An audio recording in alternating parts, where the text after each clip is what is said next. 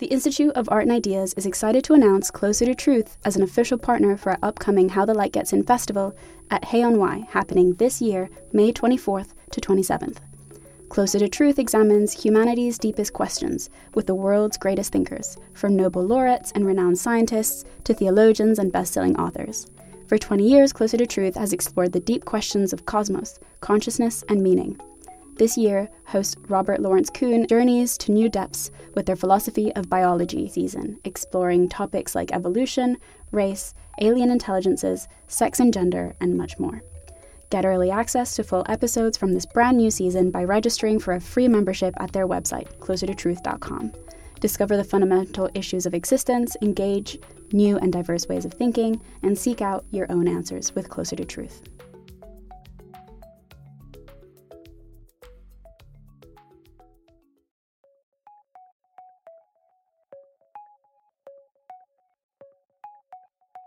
Hello. Hello. And welcome to Philosophy for Our Times, bringing you the world's leading thinkers on today's biggest ideas. My name is Darcy, and I work in the editorial team here at the IAI. And my name's Charlie, and I'm senior producer here at the IAI. And today we've got for you The Good, the Bad, and the Ignored, featuring legendary moral philosopher Peter Singer, eminent philosopher Julian Baggini, and intellectual historian and philosopher Sophie Scott Brown. And this took place in 2022 at How the Light Gets In Festival in London, the philosophy festival produced by the team here at the IAI. So, Charlie, tell us a bit more about today's debate. Yeah, so this debate explores agency and morality, and it considers if some types of inaction and moral apathy are sometimes the same, if not worse, than the worst kinds of moral action.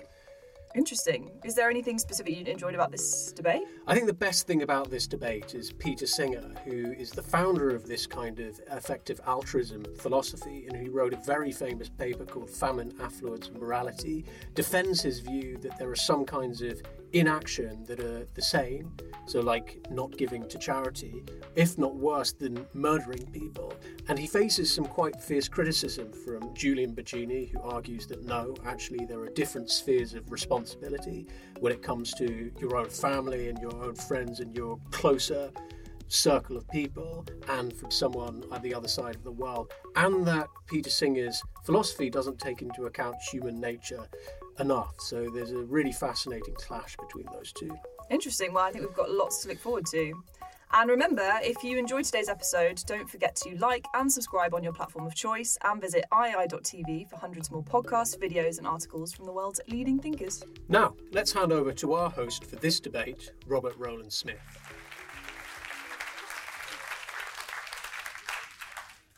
Well, hello, everybody. Welcome to this uh, panel The Good, the Bad, and the Ignored.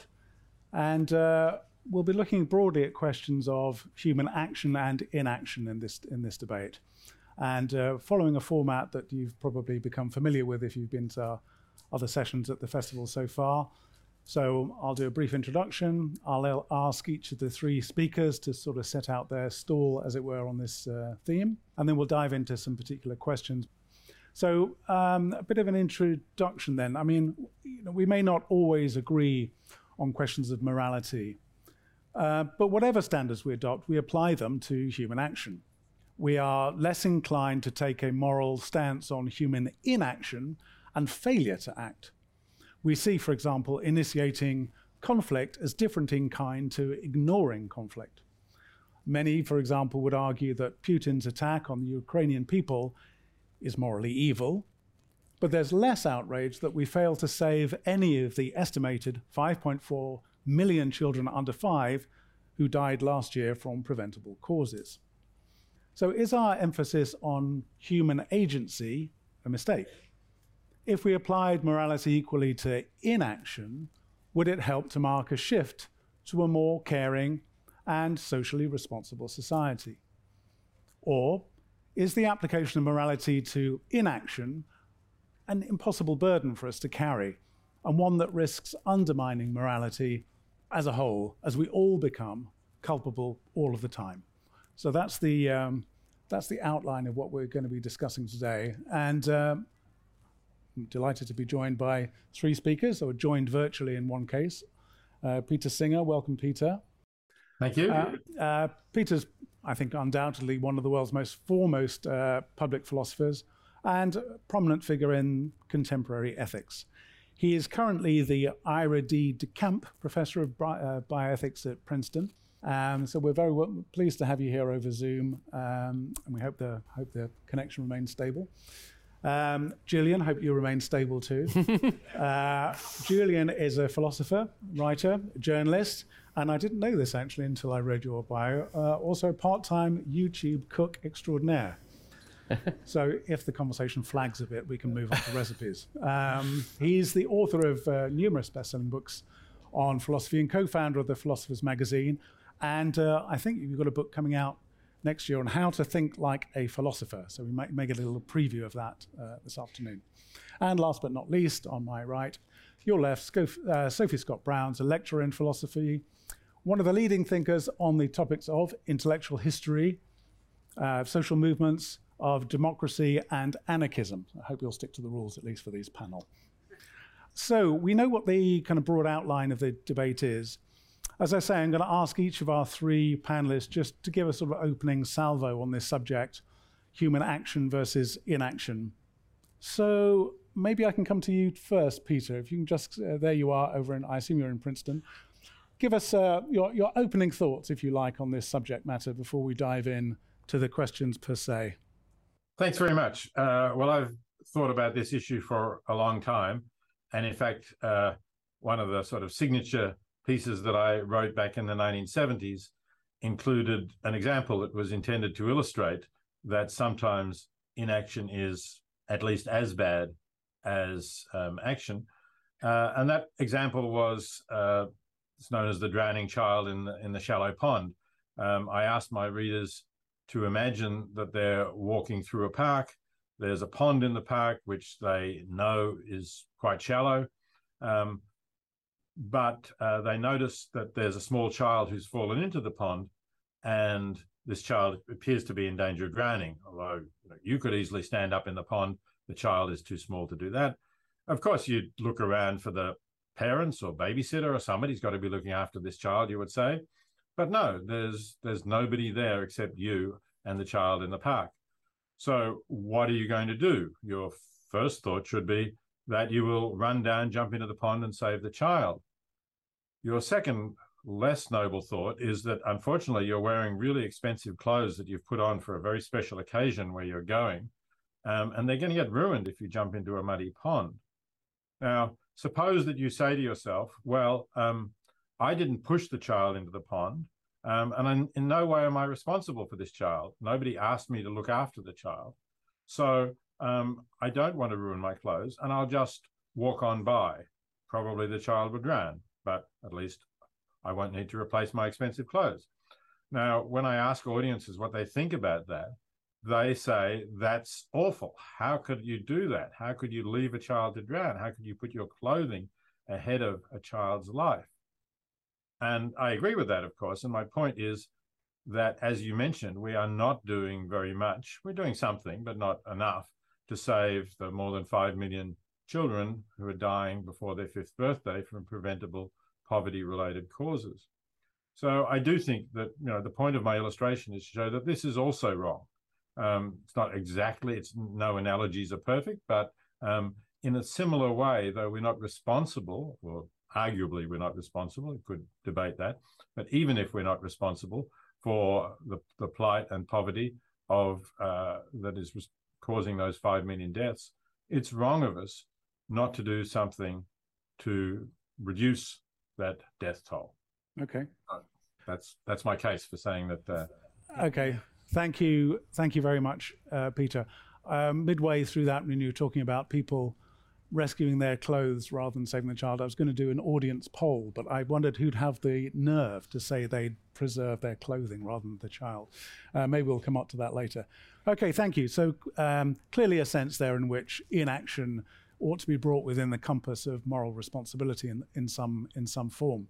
So thanks for that, Peter. I'll, following the same order as we started, I'll, I'll come to you next, Julian, if you don't mind. Just give us your opening thoughts on this, and I'll come to you, Sophie, and then we'll start getting into more of the meat of the debate. Well, thanks. I'll pick up from on where Peter left it. Really, Peter said that some, sometimes inaction is as morally culpable as as, in, as action. I think that's, that's true, but I think that sometimes is important because you know, what is the the moral of the story about walking past the the child in the pond? And I think that what's striking about that is that one is finds oneself in a situation where one is uniquely able to do something and one is there. And I think a lot of our moral responsibilities are the result of these accidental contingent features we find ourselves in some situations and not in others. So, for example, you know, if you have elderly parents who need looking after, you didn't choose to have them. You know, you were just thrown into the world of them. And even if you have a difficult relationship with your parents, you're you're some, sometimes the only person who is in that position to fulfill that responsibility. And I think that the inaction action thing is, in a sense, a bit of a red herring. I don't think people have a problem with the idea that inaction is I don't think it's counterintuitive to say you could be morally responsible for inaction. A parent who refuses to feed and clothe their children is is morally culpable for not doing something that they ought to do. So establishing the fact that inaction could be morally wrong isn't the problem. I think the key question is is what kind of duties do we have? When is our inaction a, a, a breach of duty? And in the walking past the pond case, it clearly is and when isn't it?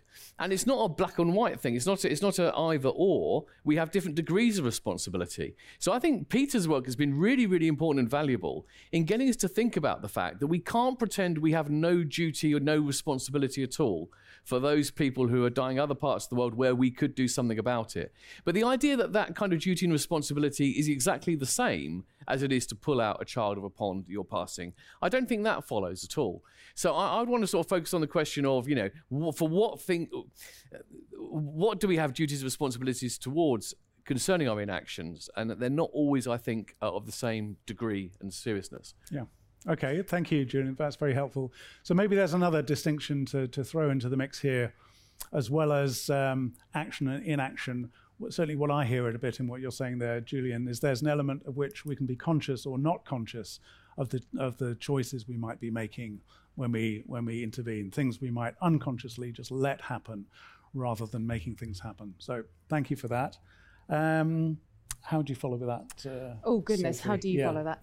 Um, well, firstly, I'm just going to pick up on on um, Peter's anecdote and say, well, and, and your idea of doing a poll, and and say, well, actually, I think actually most people in this room are going to have to say that at some point they have picked their clothes over the the small child's well-being, because obviously, how many of us uh, are wearing clothes that are produced by manufacturers that use things like child labor and you know where does that sit in this kind of mixture in this and this conversation and that is an interesting one, isn't it? Because we know, but we don't know, don't we? So we all know that this is the case, but do we know in terms of ourselves? And that leads me to sort of connect with um, Julian's point slightly more. That sort of and, and the idea of consciousness and and the knowing on a broad general scale, yes, we know certain clothing manufacturers use child labor, but that knowing in the sense that this is me in this situation, what am I going to do? What are my responsibilities? What are my duties?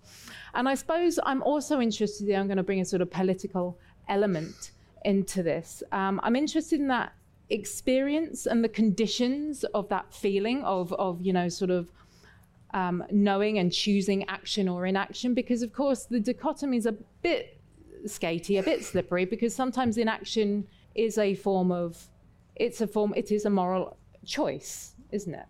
And that might sound counterintuitive, but I'll give you an example. I work a lot on um, post war radical cultures. And the 1950s, for example, was famously called the age of apathy, when nobody wanted to do politics, despite the fact this was the nuclear age, it was the Cold War, you know, it was the sort of seeds of the peace movement, stuff like that. But it's known as the age of apathy. And Raymond Williams, who was um, sort of fairly prominent uh, intellectual in Britain at the time, sort of remarked, well, hang on a minute, are we looking at apathy wrong? Um, are we looking at it, you know, just from this purely in this negative sense? What about its positive connotations? And he actually said something along lines of, you know, sometimes sullenness is a form of resistance. It's because the sort of actions that we're being told, you should do this, you should be acting like this, you should be doing that, don't fit with how we feel, understand, um, or, or, want to be in the world. So I'm also wondering about that sense of who gets to choose the actions and whether that emotional connection related to that choice is really what's going to drive us to do them in the end. Mm, interesting. Interesting notion there of positive apathy as positive well. Positive apathy. Yeah, very interesting. Um, we'll go into the debate in a second. I'm also reminded a little bit of that first line in the Hippocratic Oath, you know, do no harm, and actually, you know, where, where the limit on that is, because there's a kind of conscious doing no harm, but there's all those invisible harms we may, we may be perpetrating without quite realizing. Uh, okay, well, thanks to all three of you. So the structure of this debate now is, is to take three different questions and to delve a little uh, deeper into each of the subjects. The first one, is, as it's sort of uh, prescribed here, um, is as follows Is our emphasis on human agency over inaction a fantasy to justify our moral negligence? In other words, do we keep banging on about action? Uh, you know, because dealing with the inaction is uh, is tricky, and uh, we get off the hook more easily if we just focus on, on action. So. Uh, we can go in a, any order now. We'll try and make this, or at least I'll try and make it more of a conversation than a kind of series of just talking heads. But um, I don't know, Julian, do you want to maybe pick that up and, and have a go at that? Yeah, well, I, I, I don't I, see, I don't think the inaction action thing is, is the key factor here. I, yeah. I don't go back back onto this. I mean, I think we're used. To, so, for example, what is the thing at the moment which perhaps most people are morally outraged about? Our failure to tackle climate change. So, the idea that inaction is morally reprehensible is absolutely centre stage. We're, we're very very familiar with that. I think the, the, the question about you know we like it is true that we like to get off the hook and sometimes it is true, sort of thinking, well, it's, I, I didn't do it, it's nothing to do with me, is uh, a way of doing that. But there are lots of other things as well. Lack of proximity is, is a key one. So, again, if we take Sophie's example here, you know, the, uh, the, the child labour uh, at the end of the supply chain, well, yeah, I, I buy something, I'm part of a chain of action which has at the end of it the, the child labour. When you buy cheap coffee, cheap chocolate, you are again, you are actively doing something. You are contributing to a supply chain which is uh, ends in sort of a misery for farmers and people like that. Um, so I just think that we're very familiar with the idea of um, when, when, we try and let ourselves off the hook. I don't think appealing to the fact that inaction involved is, is it's something we sometimes do, but any way we find to distance ourselves from the consequences of our action or inaction, we, we, will, we will often latch onto. And that's the bigger problem, rather than action, inaction per se, I think. Interesting, you said proximity and you talked about supply chains. I wondered if you were going to make the argument you didn't make, which is it depends how long the supply chain is. You know, the longer it is, the more complex, the more we get off the hook. I'm sure you challenge that, though, Sophie. What in terms of the longer the supply chain, the more the, the greater the distance, the less moral responsibility. Yeah, sorry, no. um, I think um, it is. It's an interesting question. I actually I actually read this sort of issue of is this is this responding to a fantasy? I, I slightly differently. I thought you know maybe it was asking if it's a fantasy that we've really got human agency. Because if you take the supply chain, for example, well, actually, we could start saying, well, do you know what? We are, we are just mired in this sort of global and everything we do our entire lives every, you know sort of every step we turn we would have to be you know sort of Billy crazy out in the desert living in a kind of in a sort of teepee of our own fashioning to not participate in this world. So rather and so then you might want to go on to the conversation well how much agency do i really have? How much choice do i really have? And that's before you don't need to be a sort of fully fledged marxist to say that it's all these great sort of social forces manipulating me making me do this that and the other. But i wonder if there isn't a space between billy crazy in the desert and full blown everything's been determined for me and this sort of notion of whether actually there's a lot of intellectual work that we could all be doing about the amounts of choices that we can we can be making. I mean, the, the global supply chain is an issue. Um, there are certain things that it would be very difficult to disentangle from our modern lives, but something like clothing, how is that? Is that difficult? Is it difficult to say, right, well, I'm going to buy predominantly second-hand clothes? You know, I'm going to make a positive decision to do that, or you know, I suppose it is about coming back to having a look at what you do have to work with, without saying that you've got full and complete agency to determine absolutely everything you do. So it's that sort of, I suppose I'd like to throw negotiated actions mm-hmm. into this mixture. Okay, thank you. And maybe we'll pick up on that. Actually, Peter, I wondered uh, about your thoughts, taken with your notion of the person living in the desert. And Peter, I mean, I'm sure in your work you've explored this theme. You know, is that just a fantasy that there is somewhere we could go to be completely off grid and completely non culpable in any way of any sort of moral implication or negative moral implication of our actions? Uh, you could probably do it if you tried hard enough, but I'm not sure that that's the best thing to do because then you're not going to be presumably uh, earning as much as you would if you were part of this society. And therefore, you're foregoing the opportunity to contribute to one of the highly effective charities who are helping people in extreme poverty.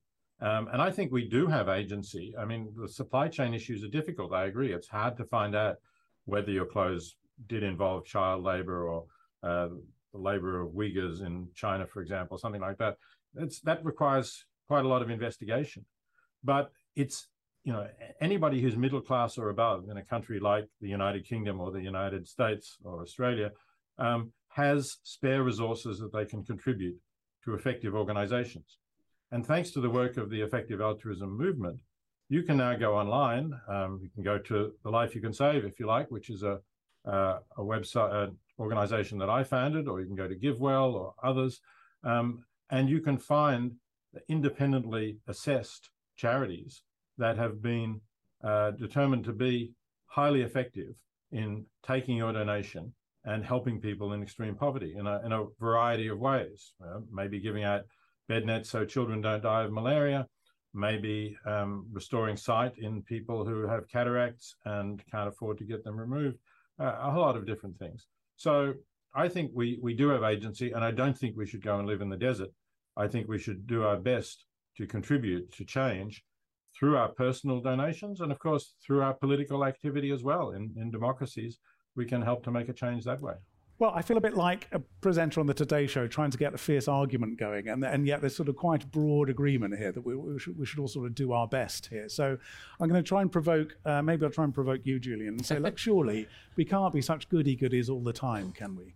Yeah, no, no. I mean, I think there is. I do have disagreement. Um, I think the disagreement is this: is that I think the kind of approach that Peter uh, advocates, which he's only sort of begun to sort of st- sketch out, so it's not something he's overtly said today, really takes as its premise the idea that when we're thinking about what our moral responsibilities are, we have a duty to kind of consider everybody's interests absolutely equally, with no with no favour at all. So the fact that someone is um, your neighbour, uh, a member of your family, and so forth, there may be pragmatic reasons why you would spend more time helping them than people the other side of the world namely that you're there, you're available. So there are practical reasons. That's not a principle. In principle, our responsibilities are equally the same to everybody, and I, I, I, don't think that that's sustainable. I think that it sort of has it has a view of human nature and society, which is. Um, I don't think it, I don't think it's an accurate view of human nature and society. I think that the duties and responsibilities we have are often a result of historical, even geographical political accidents, and these these these responsibilities do not extend universally. Now, the point is, I I could argue that point in a philosophical nitpicking way, and I'd probably, you know, Peter's a, a great man, he'd probably destroy me. But um, in a way, I wouldn't even want to, because I think you don't need to. Because in practice, I think we tend to converge. In practice, someone like Peter doesn't.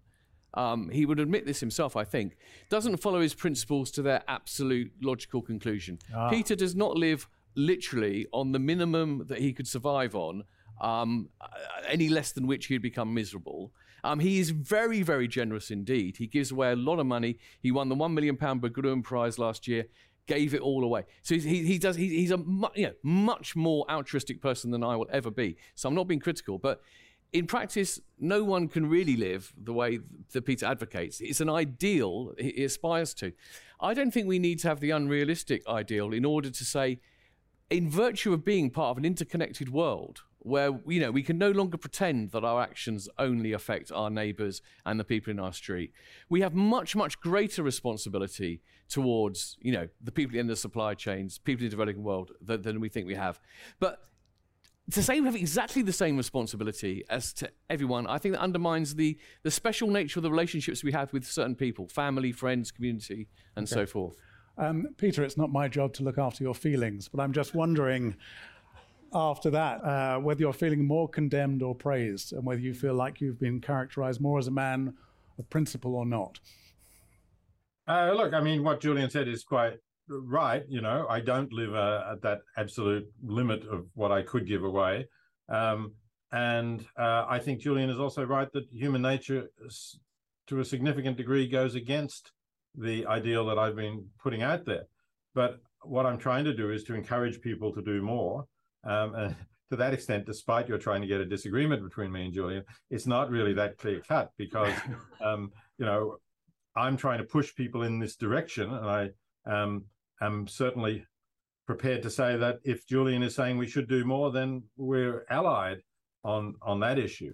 Yeah. The question is really just uh, what's the best way to get people to try and push against those natural impulses that we have to a certain degree, but I don't expect, and I wouldn't myself, um, you know, assume people can be completely impartial between their spouses, their parents, their children, um, and and distant strangers. Yeah. Okay, um, Sophie. Well, in a second we'll move on to the next question, but I, would love you to respond to this again. I'll, I'll try and up the ante a, a, little bit here, but you know, Julian's basically saying we should have a rank order of people we should help.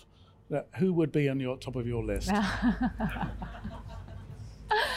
right. Well, um, yeah, it's an it's an interesting. I, I, actually I do have a sort of quite serious point about this because, and it might be in slight um, differentiation because whilst obviously um, you have to kind of work in the situation you're in, but and therefore if what you can do is give money to certain charities and you know that is how you're going to register a general vague broad solidarity with the world sort of thing that's good but where does that come from? I wonder if it comes from up here. You know, that that's a sort of you know you are you're doing a sort of taking a reasoned approach to this. I think it is a generally good thing to be on the the side of humanity. I'm interested in um, Julian's elderly parents, that emotional entanglement, really, that sort of kind of drops away some of the language about you know moral decision making. It's not a moral decision; you have to do it, and that really you know that sense of being. I, I guess I'm curious, and I'd be interested to know what. Um, Peter and Julian think about, you know, where is this in that picture? Like how we are, are we able to really feel for that, this, this poor hypothetical child that we're picking on, whose life is already hard enough, but who has become the subject of, of our of our conversation like how do we sort of restore that kind of emotional energy that makes it not even a question of you know sort of ethical auditing, if you like, like, well, I can do this and I should do this, and but um, it's more practical for me to do this, and that kind of neat balance sheet of choices.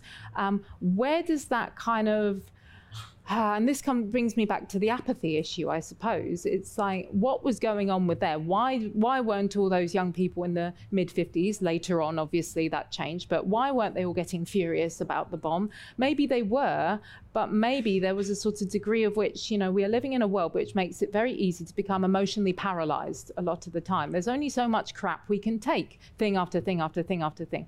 And it's like, that's actually to me an extremely dangerous situation to get into because if morality and ethics becomes purely a matter of accounting, I, I don't think that's a very, I don't think that's a very promising future. Mm, okay.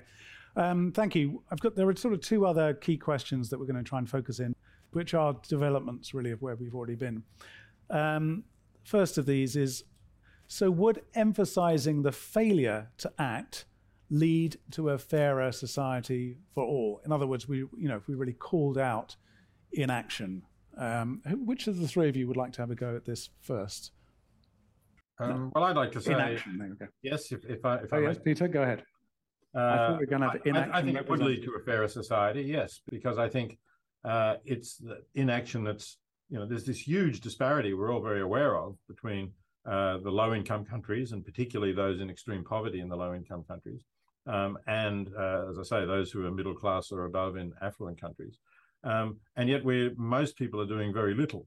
So I think if we um, got rid of or, or, lessened at least I kind of agree we can't get rid of it entirely but if we lessened this divide between action and inaction that would change and, and Julian mentioned climate change, and that's that's a really good example, um, because in, well, in fact, maybe it's it's a case where we're not seeing our thing what we're doing as actions, right? But but when we emit greenhouse gases, we are harming people, um, but we think totally differently of that. We don't have the you know, Sophie was talking about the emotional responses.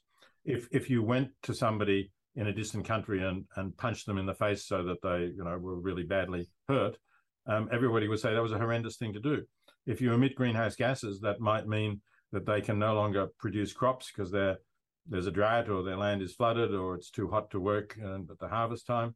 Um, you know that we don't attribute uh, responsibility for in, in the same way. Yeah. Um, it's interesting. It made me think. You know, we have crimes of neglect.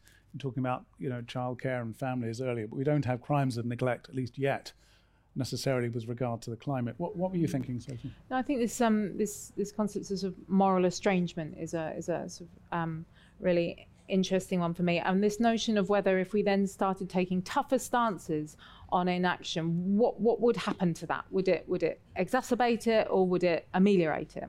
And honestly, I mean, it is going to be a very contextual thing. So something like the climate change, yes, absolutely.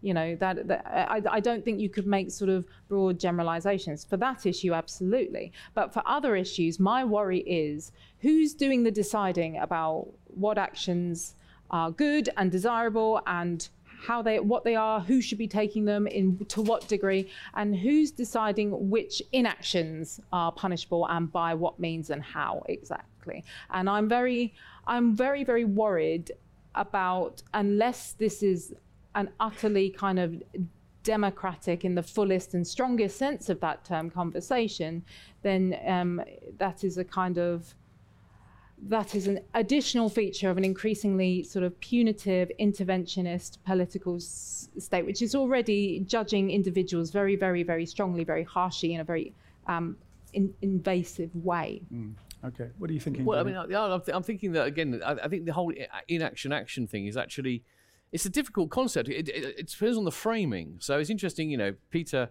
was talking about climate change in action, and then he said, well, actually, we've got to see it as being mainly about action. We're pumping the gases out, etc. The very same thing can be framed as an action or inaction. If I don't give food to my children, am I starving them? That sounds like an action. Or am I letting them starve, right? I mean, it's semantic, isn't it?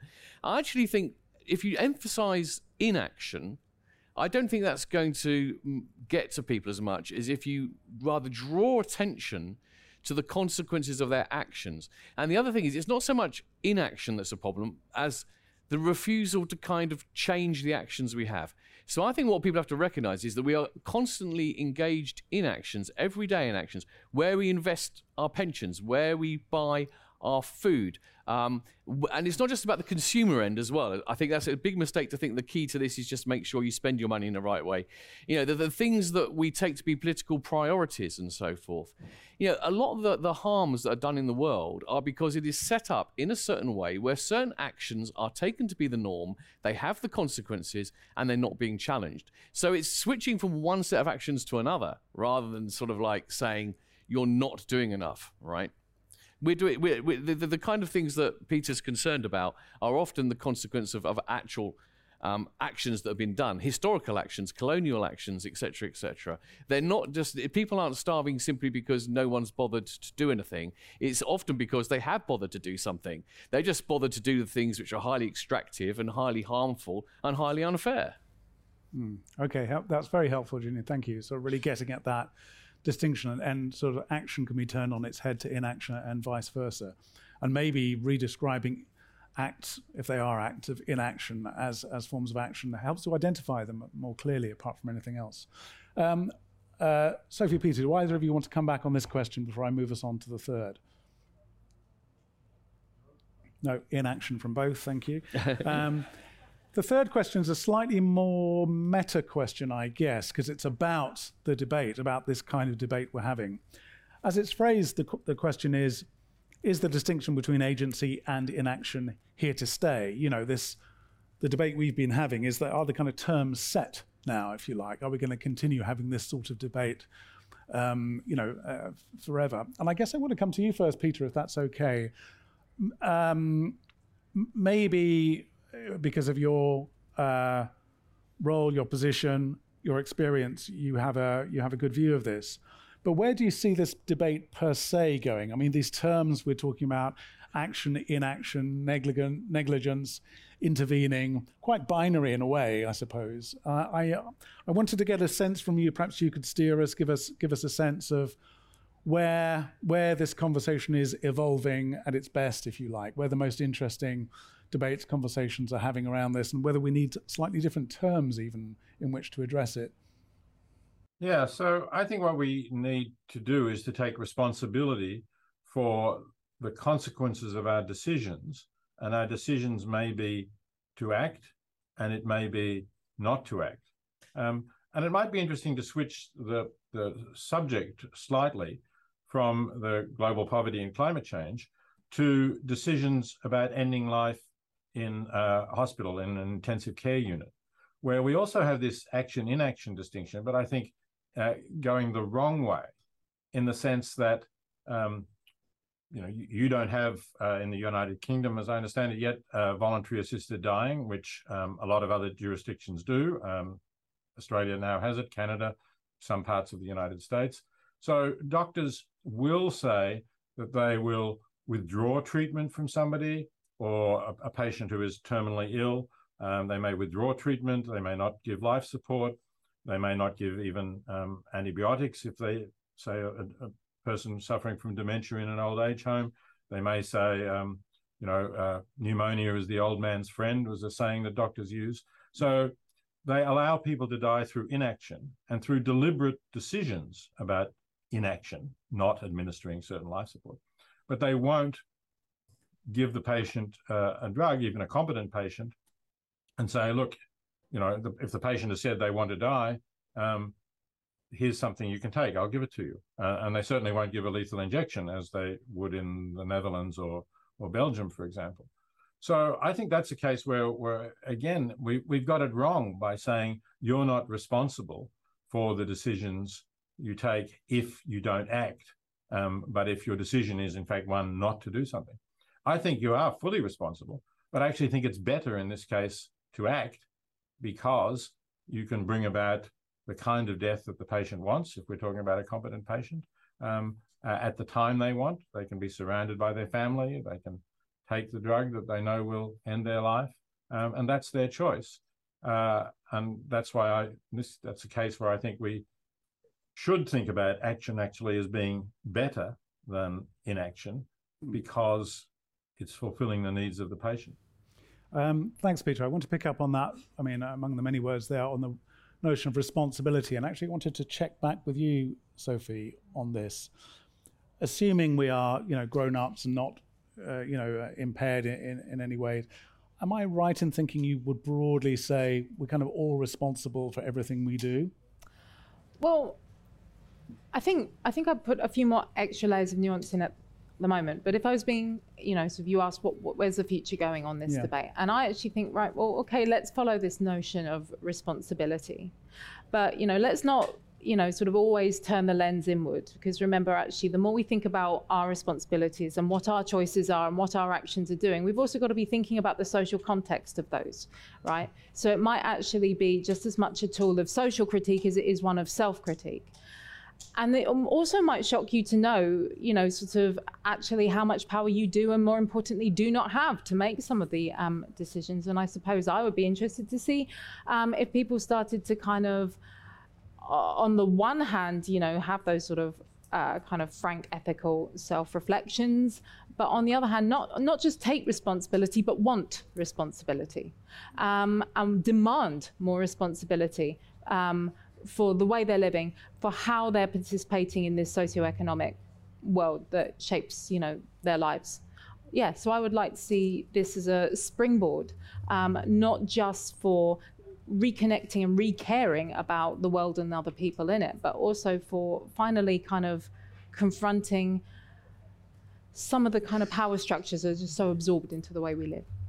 I like that notion of demanding responsibility. Demanding. Yeah.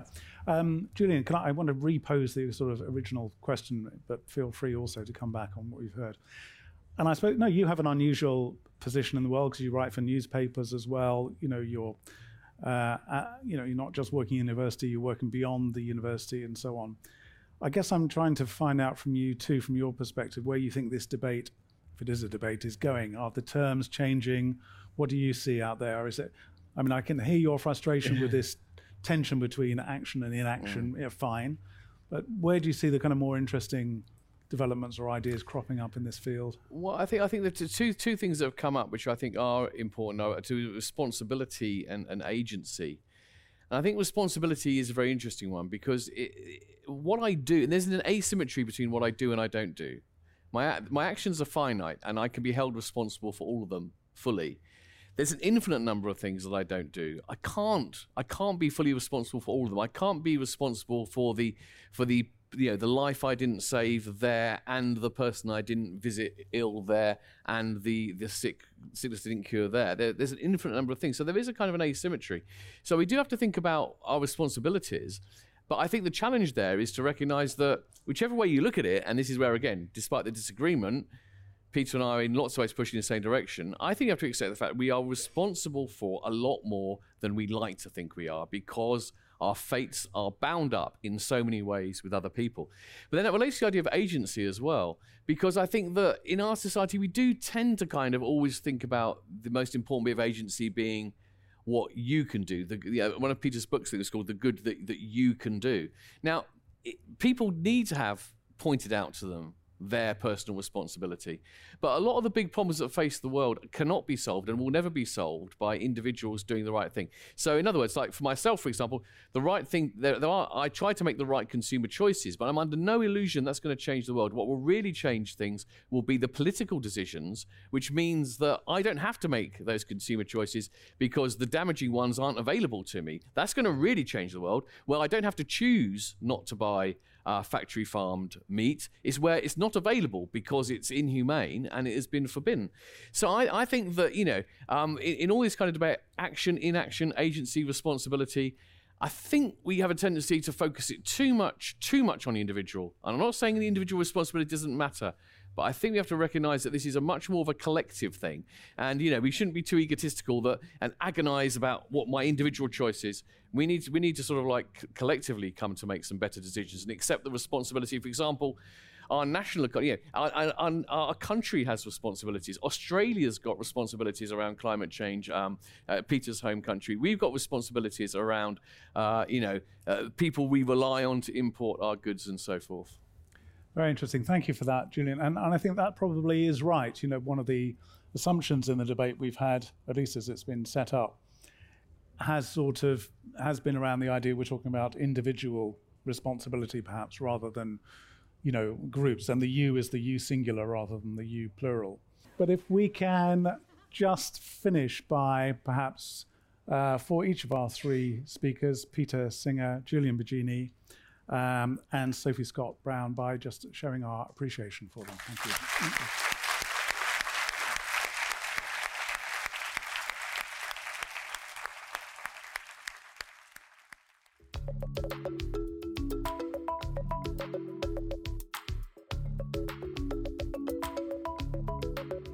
Well, that was really interesting.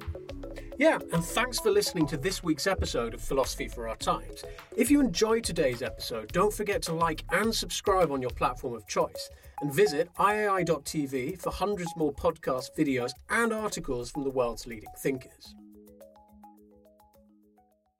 Let's jump into Peppa's world of play. Look for spring flowers, hunt for muddy puddles, and bravely explore exciting places with Peppa playsets. Peppa Pig. Inspiring kid confidence.